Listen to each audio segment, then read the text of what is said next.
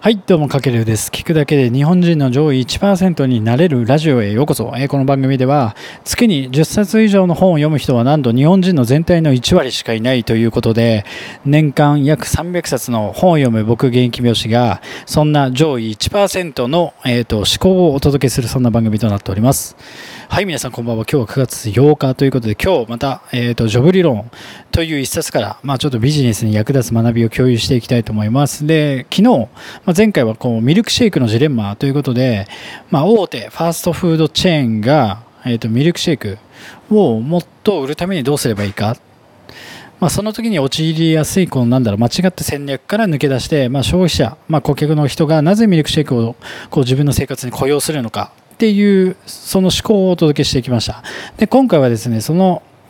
まあ、続きとして、ね、昨日はそのこのミルクシェイクの部分を例えばあなたが提供している商品とかサービスに置き換え置き換えて考えてると、まあ、なんかとても内容が分かりやすいかと思いますのでで今回はさらに突っ込んで、えーとですね、今日テーマが顧客が商品を雇用する3つの要素ということでなぜこのお客さんがその商品とかサービスを自分の人生に雇用するに至ったかっていうそのそれには3つの要素があるというのを今日はお伝えしていきたいと思います。でまずこの本「ジョブ理論」っていう中から今僕は解説してるわけなんですけどもジョブ理論ってそもそも何かというと、まあ、顧客がなぜその商品とかサービスを自分の生活に取り入れるのか、まあ、要はその商品やサービスを自分の生活に雇用するのか。と考えた時に顧客はこうある特定の商品を購入するんじゃなくて進歩。要は前に進むためにそれらを生活に引き入れてる。ってことでこの進歩イコール顧客が片付けるべきこれをジョブと。でこのジョブを解決するために顧客は商品を雇用すると。これがジョブ理論の定義になってます。じゃあどうやって顧客がその雇用するのかって考えた時に3つの要素があってまず1つ目に進歩。で2つ目に状況。で3つ目に機能面社会面感情面の複雑さ。この3つが備わることによって顧客はその商品とかサービスを購入する、まあ、自分たちに置き換えた時も自分たちが何かこう自分の生活がより前に進むために商品とかサービスを雇用するきっかけはこの3つの要素が含まれているということでまず進歩っていうのはやっぱある特定の状況で人がこう遂げようとする進歩。だからなんだろう自分たち、まあ、顧客もそうですけどなぜその選択をしたかっていうのを、まあ、理解するってことがまず大事。これはだから自分たちが商品とかなんかサービスを提供している側と考えた時にまずお客様は進歩を望んでいると。で顧客がなぜその選択をしたかっていうのをまず一番に理解することがすごく大事。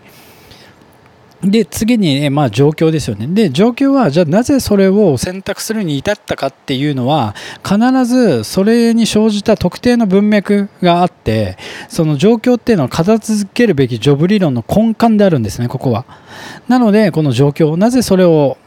雇用するに至ったかっていうのはその状況が前提にあるのでこの状況なしではなぜ選択したかだけ考えるだけでは足りないということでで多くの会社っていうのはこの状況を結構考慮してないっていうのがこの本でも書かれててそれよりもなんかこうプロダクト要は自分が提供している商品とかサービスは誰に合うのかとかあとは顧客がどんな人なのかっていう特性だったりあとはこう時代の流れのトレンドだったりあとは競争相手がどんな商品とかサービスを使ってるかみたいな感じでそこばっかりに目がいってしまってこれだけでは顧客の行動を予測することはできないんですよ。だからこの2番目の状況も大事。で最後3つ目これが結構一番大事だと大事な部分でこの機能面とか社会面とか感情面の複雑さっていうのがすごく大事。要はこうイノベーションにおいてこの機能性とか実用的ニーズのみに焦点が向けられている。要はこんな機能があるのでこれすごく生活に便利ですよとか。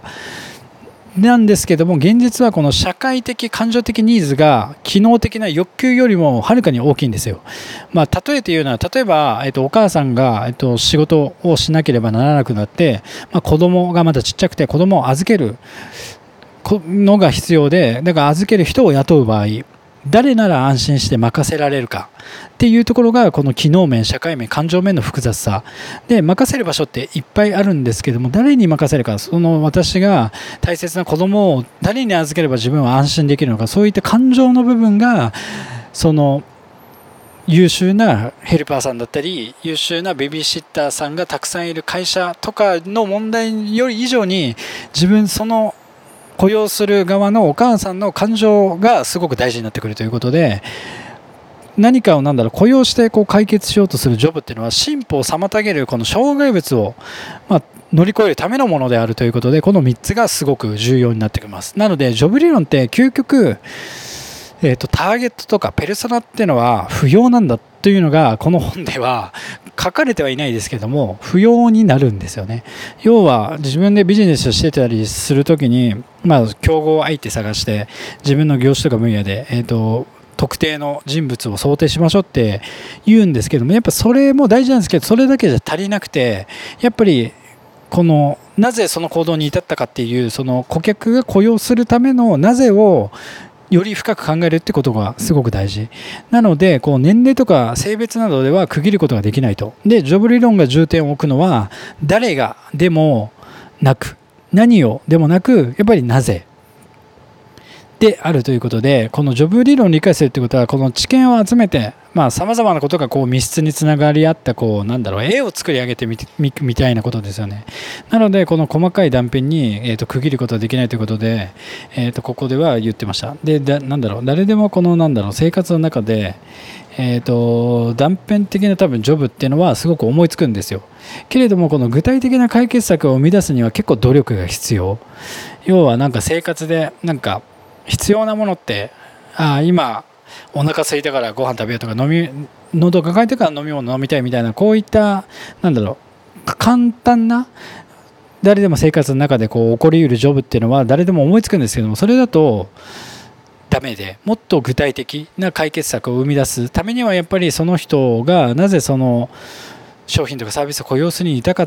たかっていうその状況とか感情とかいろんな背景だったりをもっともっと細かく探っていく中でやっぱり見えてくるものがあるのでやっぱそこを探るためには努力が必要だということで結局ねやっぱ努力が必要。なのでデータとか数字に頼るんじゃなくて顧客のこのストーリーを徹底的に想像するってことがすごく大事になってきます。はい。なので今回もちょっとまとめとして顧客がま商品とかサービスを自分の生活に雇用するための、まあ、今日は3要素をお届けしていきました。その3要素とは進歩。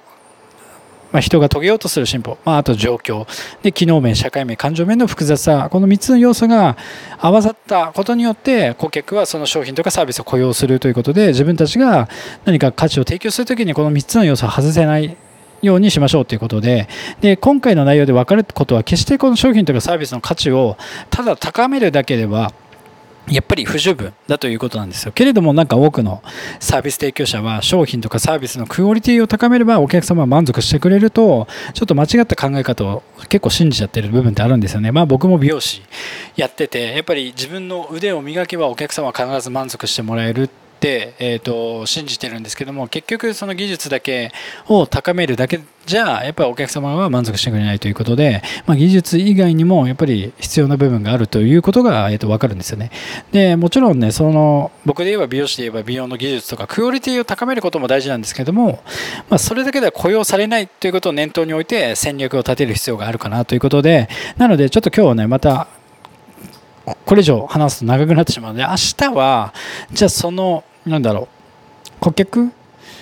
データとか数字に頼るんじゃなくて顧客のストーリーを徹底的に想像する。じゃあ顧客はどういったストーリーを経てその商品とかサービスを雇用するに至るかっていうそのストーリー設計を、えーとお伝えしていくいきたいと思います。まあ、ヒントは短編映画のように消費者のストーリーを考えることが大事なので、その中で1、2、3、何個あるんだろう、4、5、5つの要素が、えっ、と、5つの問いがあるので、それに答えることによって、えっ、と、顧客のストーリーを具体的に、こう、えっ、と、想像しやすいくできるっていうところを明日はまた解説していきますので、ぜひお楽しみにしていてください。はい、というわけで今回は、えっと、顧客が商品を雇用する3つの要素というテーマでお届けさせていただきました。なので何か、えーと、今回の内容で役立つ内容と感じてもらいましたらぜひフォロー、コメント、いいね、リアクションいただけると大変励みになりますのでぜひよろしくお願いします。はい、というわけで今回は以上になります。かけるでした。ではでは。